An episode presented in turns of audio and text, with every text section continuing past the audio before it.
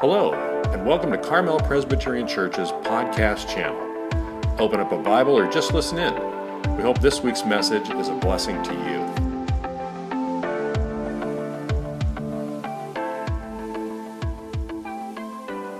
Join me in prayer. Holy Spirit, we we ask you to come and work powerfully now. That you would speak to our hearts, that you would meet each of us at our point of need, and that we would know when we leave here that we met with you. We ask this in Jesus' name. Amen. Last week we ended with this passage that I'm going to read to you now, except we didn't include the last verse. I'll tell you why. Rejoice in the Lord always. Again, I will say, rejoice. Let your reasonableness be known to everyone. The Lord is at hand. Do not be anxious about anything, but in everything, by prayer and supplication with thanksgiving, let your requests be made known to God.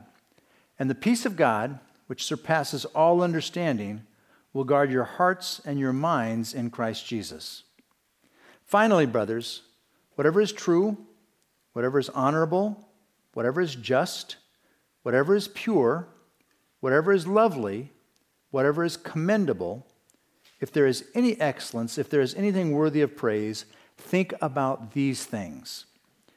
What you have learned and received and heard and seen in me, practice these things, and the God of peace will be with you. That last line, uh, most of us pastors shudder because we can't possibly tell you to be like us.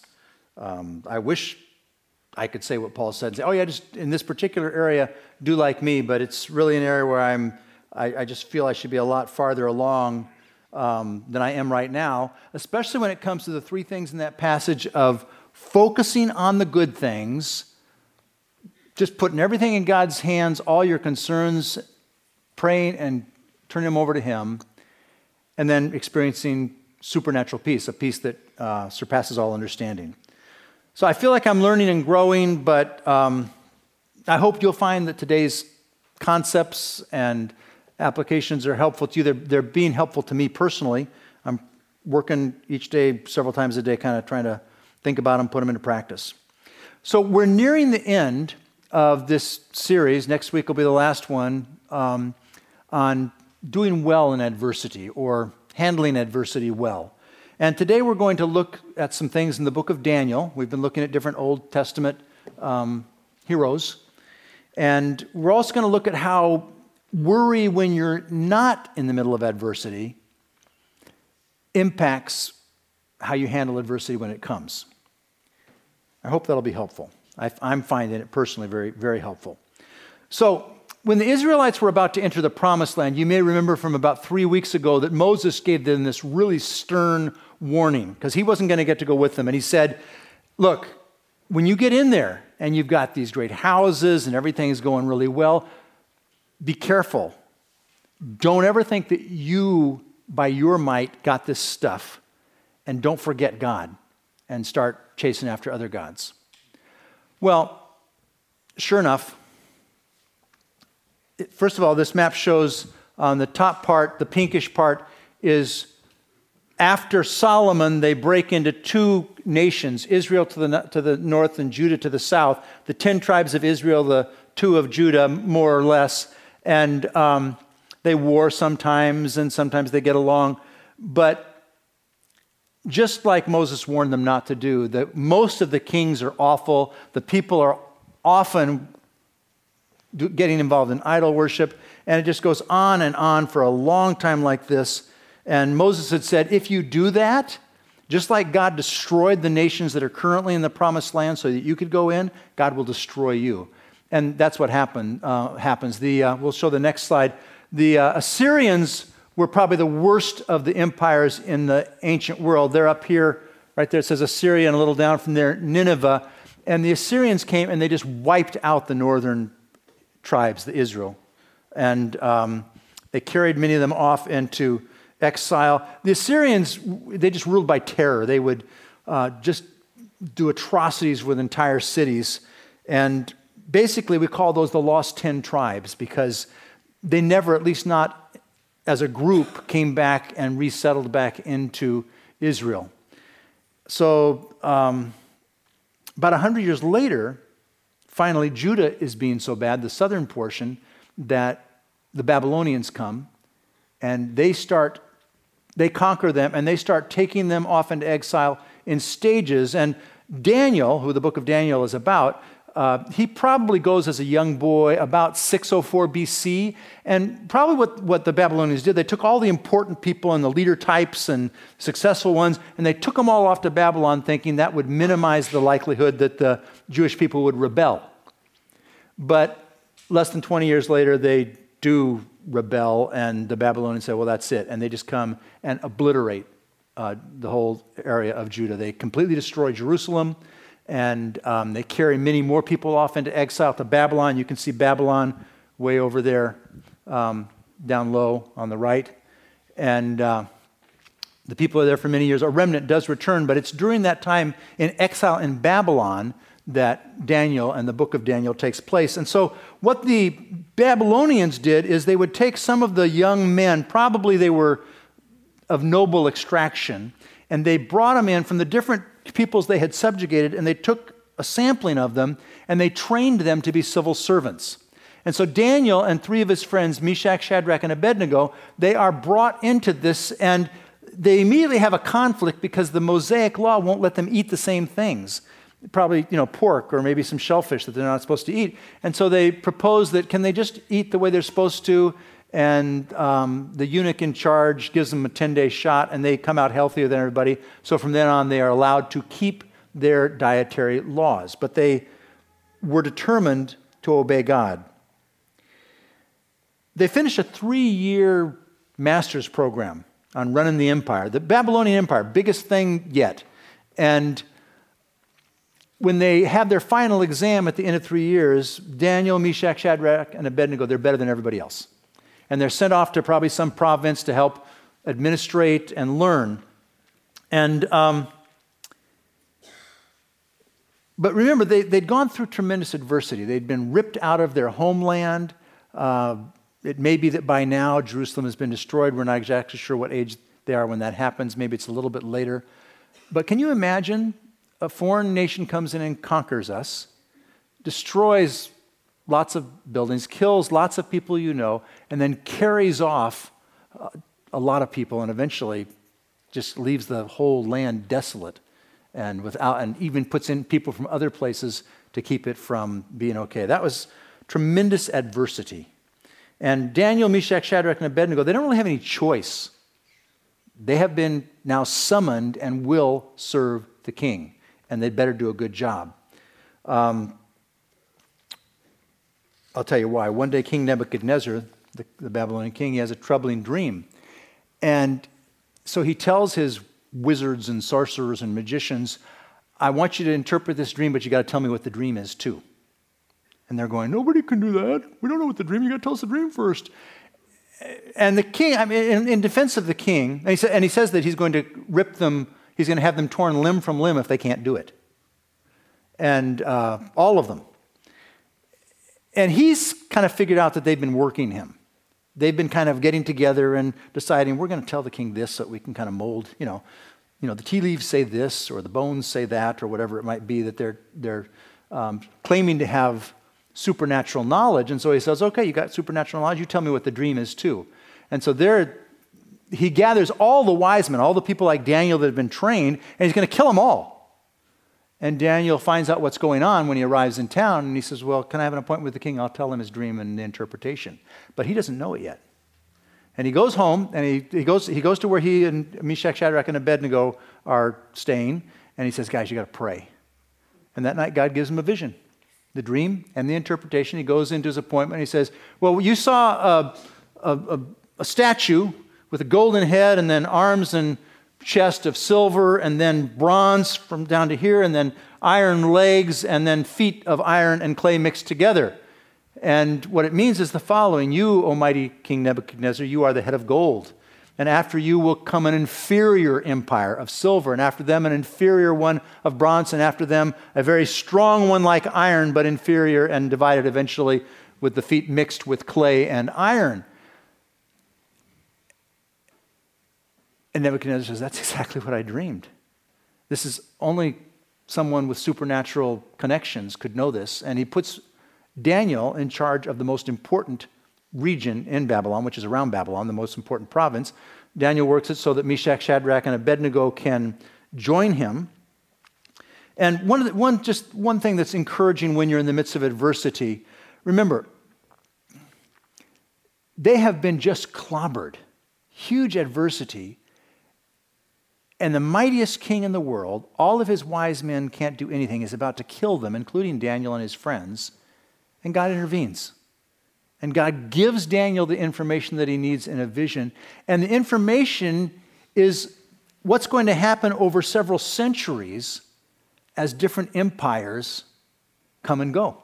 And most scholars would say the, the, the Babylonian one is the gold, the Persian one is the silver, and after that comes the Greek, and after that the Roman.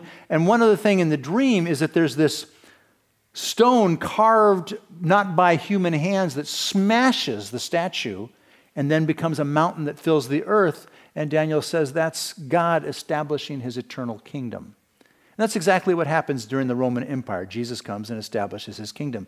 And the, the thing about this is an oppressed people about to get be ripped limb from limb, and God comes through and intervenes, and not only intervenes, but puts Daniel now basically in charge, sort of like Joseph was, not quite as much, but similar.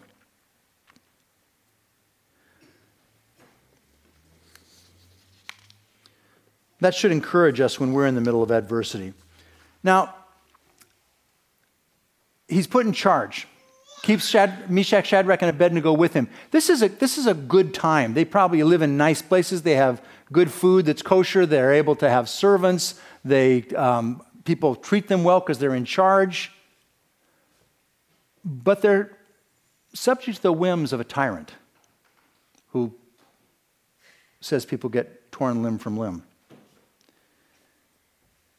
And you may be in a good time right now, but you live in a fallen world where there's cancer and floods and earthquakes, and whether you realize it or not, there are powerful evil forces that are out to do you in. And there are even some people who are evil who may be out to get you at times. So, adversity, which is often unexpected, will eventually find us.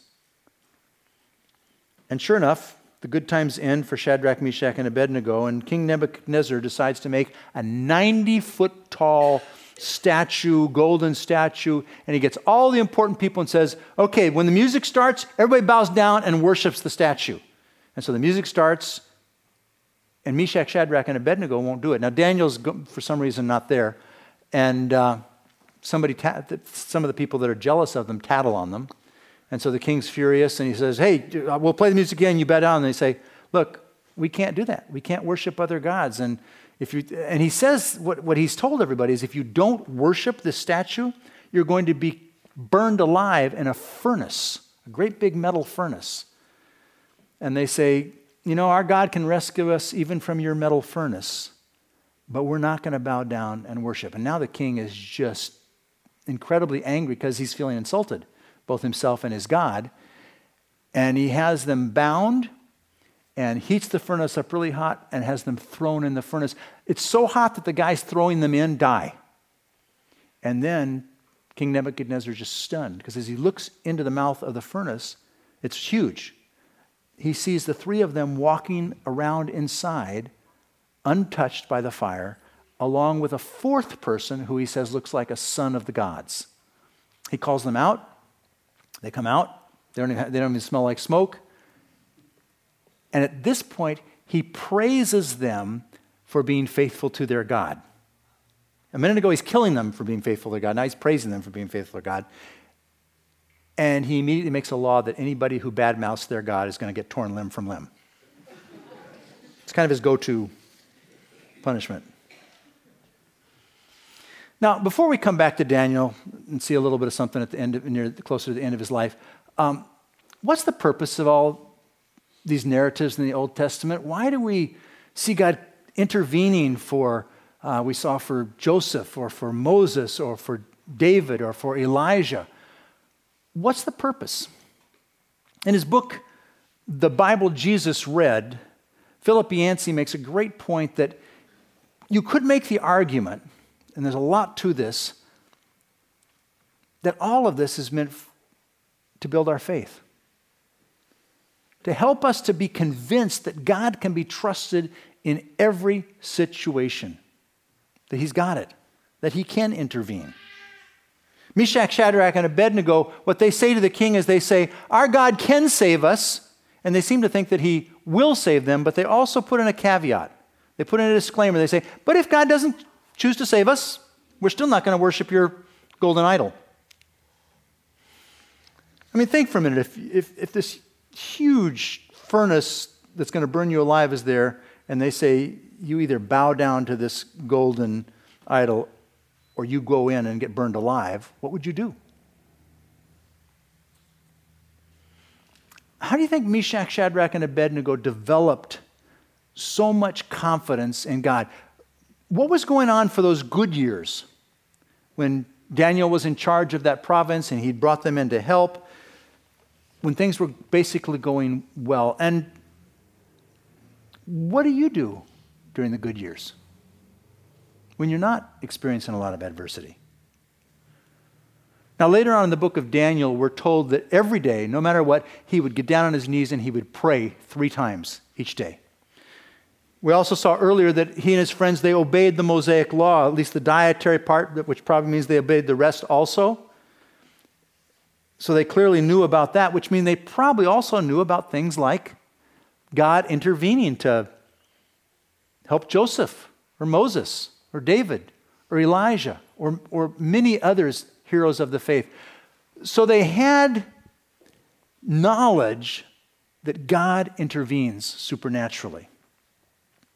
They were convinced that God can be trusted in every situation. Are you? Are you convinced that you can trust God in every situation? Or do you worry? What do you worry about? I have five children and five grandchildren. Easy to worry. What do you worry about? I've I worry, and that's I've just been recognizing that I really need to work on that, and so I am. Um, I worry more than I should. I've been talking with the Lord about it. Uh, I'd like to stop worrying. Jesus would like for me to stop worrying. Would you like to worry less? Aren't we, aren't we hilarious creatures? We, we seem to think there's some kind of advantage in worrying. That's not what Jesus says at all. I hope today will help. What do we need to go through adversity well? We need faith or confidence or trust that God can be trusted in every certainty that God can be trusted in every situation. How did Meshach, Shadrach, and Abednego and Daniel develop this, this strong faith, this confidence, this trust? I think it's reasonable to assume that in spite of their busy lives administrating the most important province of the most important empire on the planet at that point, that they probably all stopped three times a day to talk to God and pray. They'd trained their hearts to obey no matter what early on with the dietary laws thing and other things. And they were remembering the supernatural ways that God had already saved many people in the Bible, but also how He saved them, like when Daniel had the vision. They were all going to die. And Daniel had the vision of the dream of Nebuchadnezzar and the meaning. So even though they're subject to a tyrant, they're very certain that they can trust God.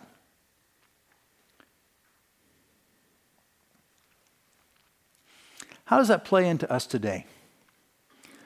You know, the Bible says that if you've given your life to Jesus, no one can snatch you out of the Father's hands. That's what Jesus says in, in John 10. It's absolutely true.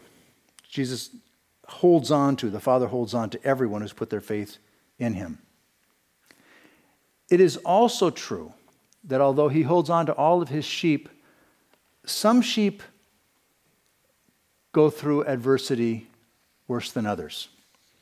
Would you open a Bible to 1 Corinthians chapter 3? It's on page 953, or you can use an app. Instead of sheep in this passage, instead of the sheep metaphor, the Apostle Paul is using the metaphor of a temple because God resides in us. We are his temple. And, you'll, and we're going to, it's going to take us a while to get through there, so I encourage you to just kind of leave it open and keep referring back to it. Starting at verse 10 of 1 Corinthians 3. Watch what Paul says. According to the grace of God given to me, like a skilled master builder, I laid a foundation, and someone else is building upon it. Let each one take care how he builds upon it. For no one can lay a foundation other than that which is laid, which is Jesus Christ. So there's only one foundation, Jesus. He's the only one that gives us his righteousness, that died for our sins. He's the only foundation. But notice in verse 10 that Paul says we should take care how we build on the foundation. Why? If you're if you've been rescued by Jesus and you're set and you're, you know, you know you're forgiven and nobody can snatch you out of the Father's, why would it, Father's hand, why would it matter that you take care how you build on the foundation? Look at verse 12. Now, if anyone builds on the foundation with gold, silver, precious stones, wood, hay, straw, so within Paul's metaphor of you being the temple of God, you can choose to add onto the foundation gold or silver or precious metals or wood, hay, straw. Verse 13 each one's work will become manifest, for the day will disclose it. Because it will be revealed by fire, and the fire will test what sort of work each one has done. If the work that anyone has built on the foundation survives, he will receive a reward. If anyone's work is burned up, he will suffer loss, though he himself will be saved, but only as through fire. Now, when it talks about the fire of the day, the day uh, refers to the day of judgment in the New Testament, but there's also smaller fires than the day of judgment. Peter says, Beloved, do not be surprised at the fiery trial when it comes upon you to test you as though something strange were happening to you. And that's adversity. There's the fires of adversity, and they, they generally tend to show us what we've been building on top of the foundation. Look again at verses 13 and 15, or through 15. Just kind of read them to yourselves as I'm talking to you. The point being that adversity's fires will burn up the wood, hay, and straw, as will the day of judgment, but not the gold, not the silver, not the precious stones. They just get purified. So if you build well on the foundation, what you, and what you build survives adversity, you receive a reward. If you build poorly, you're still saved, but what you built is burned up. Now, this is, this is a passage that people don't like sometimes because it means that uh, once the Holy Spirit is inside of us, He wants us to be obedient. He wants us to co labor with Him as we're transformed, as we build gold and silver and precious stones on the foundation of Jesus Christ and not wood, hay, and straw.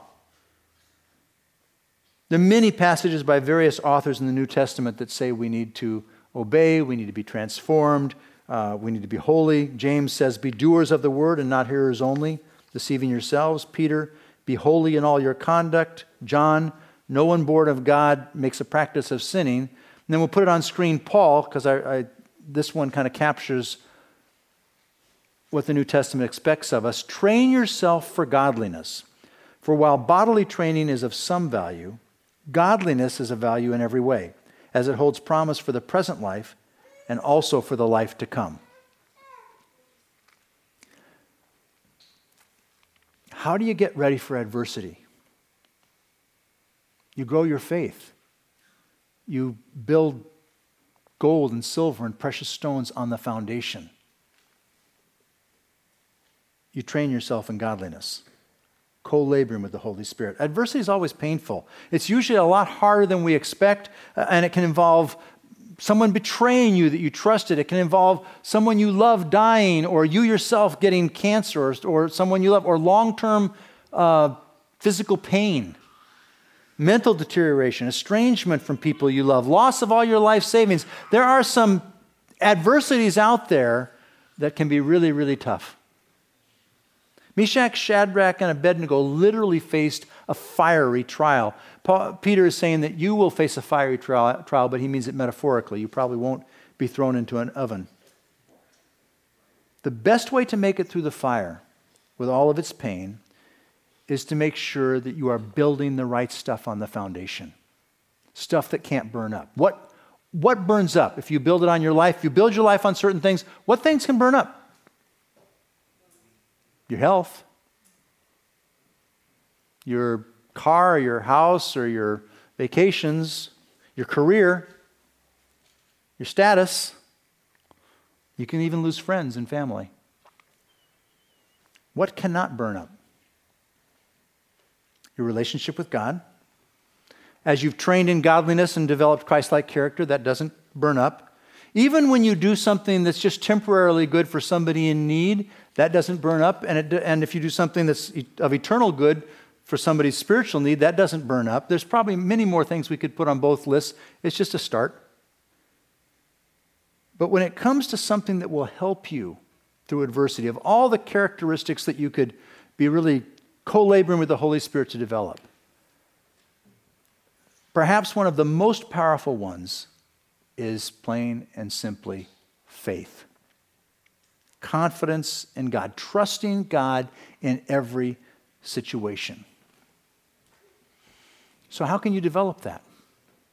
Well, the same way Daniel, Meshach, Shadrach, and Abednego did. They constantly rem- you, you, constantly remind yourself of the many times God intervenes in the Bible, but also you should have a list of th- times that God has intervened in your own life, where you know that He intervened, so that you know that He can intervene, just as Meshach, Shadrach, and Abednego said. Also, you notice they were obedient. Even when everybody else was doing something different, they were obedient. And part of the way that God trains us to trust Him and have faith is when we obey. It molds our heart. They prayed three times a day. A close relationship with God, talking with Him throughout your day. And what I would recommend is when you're not in the middle of huge adversity, work with the Holy Spirit to train your heart to handle the little adversities, whether it's somebody cutting you off on the freeway or irritating you in some way, and begin to have little conversations with God about how He can bring good out of even that ridiculously small thing. Change the way you think about your irritations. Change the way you, your perspective on the things that disappoint you. And start working with God to build a heart that trusts Him in every situation. Then you'll have less trouble. Be, you'll be more strengthened. You'll be readier, more ready when bigger adversities come. When Daniel gets older, sure enough, the Persians conquer the Babylonians, and he's serving the Persian king, and people are jealous of him, and so they, they set a trap for him. They get the king to do this ridiculous law where, and, and he can't change a law once he makes it. It's what, why we, where we get the phrase, the law of the Medes and the Persians, can't? it's in concrete once you make it. And um, he makes a law that people can only pray to the king. The king makes a law that people can only pray to the king for the next 30 days. And this is Daniel's enemy's opportunity. They know he's going to go pray. He, sure enough, he goes home and keeps praying three times a day. They catch him praying. That's why he's in trouble. He gets caught praying. And the king has said, anybody who does that will be thrown in the lion's den. And that's what they now have to do with Daniel. So they throw him in the lion's den. King doesn't want to. And Daniel doesn't seem really all that impacted by the adversity. He, he, God shuts the mouths of the lion. Next morning, he's fine. Um, He's used to God intervening. He's full of faith by this point in his life. Now, Meshach, Shadrach, and Abednego said that God might not rescue them. What do you do when you're in a lot of pain and God doesn't give you what you ask for? How do you, how do you look at that? If God does not answer your prayers and intervene, you know He's able to. It's because he has a better plan. I love the way Tim Keller says it. We'll put it on screen. God will only give you what you would have asked for if you knew everything he knows. Because you can trust him. Probably the greatest example of this is Jesus. In the Garden of Gethsemane, Jesus is just struggling. He's saying, Please, Father, let's do this some other way, that there's no other way. And Jesus goes on to experience more pain than anyone ever has or ever will. And now it's his greatest glory. When we pray and God does not give us the relief we ask for, usually in the middle of the pain, we can't perceive how in the world it could work out for good. But probably you've had a time when you were struggling, and you, at that time you didn't see how it could work out for good, and then years later, looking back, you see how God brought good out of it. Sometimes we just have to trust that we won't know in this life. We won't know till heaven. Sometimes we will. And just realize that even though we don't perceive yet how good is going to come out of it, God is that powerful. If He could do it for Jesus on the cross, He can do it for you. Jesus praised people for their faith.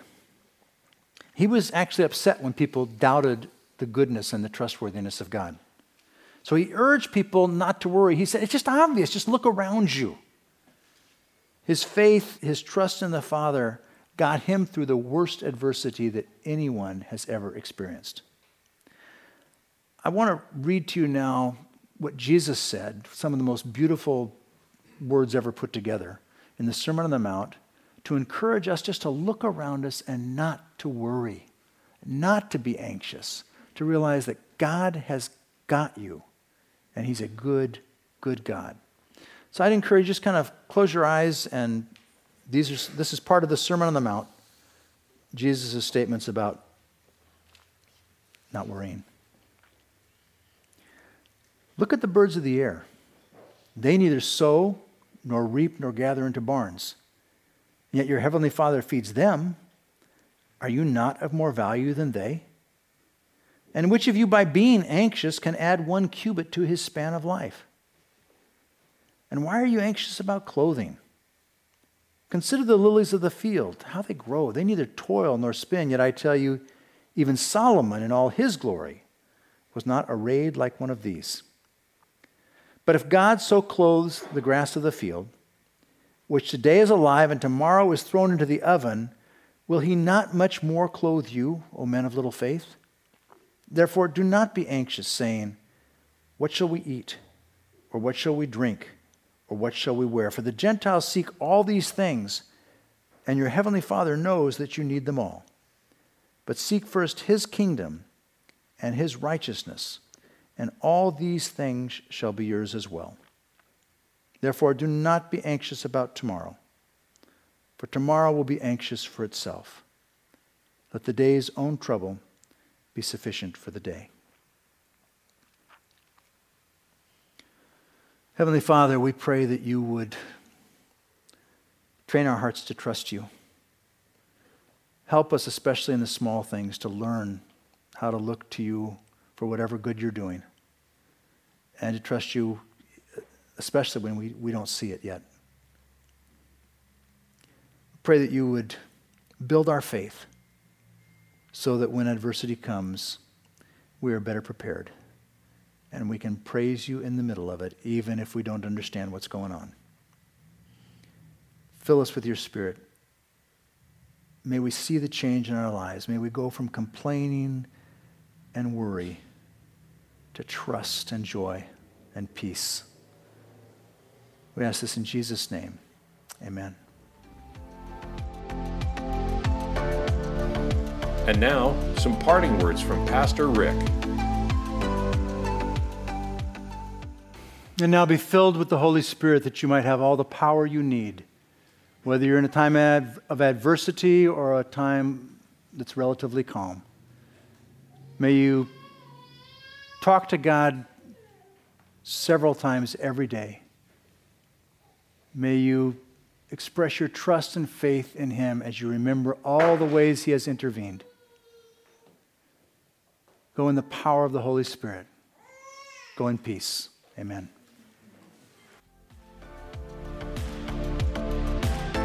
Thank you for listening.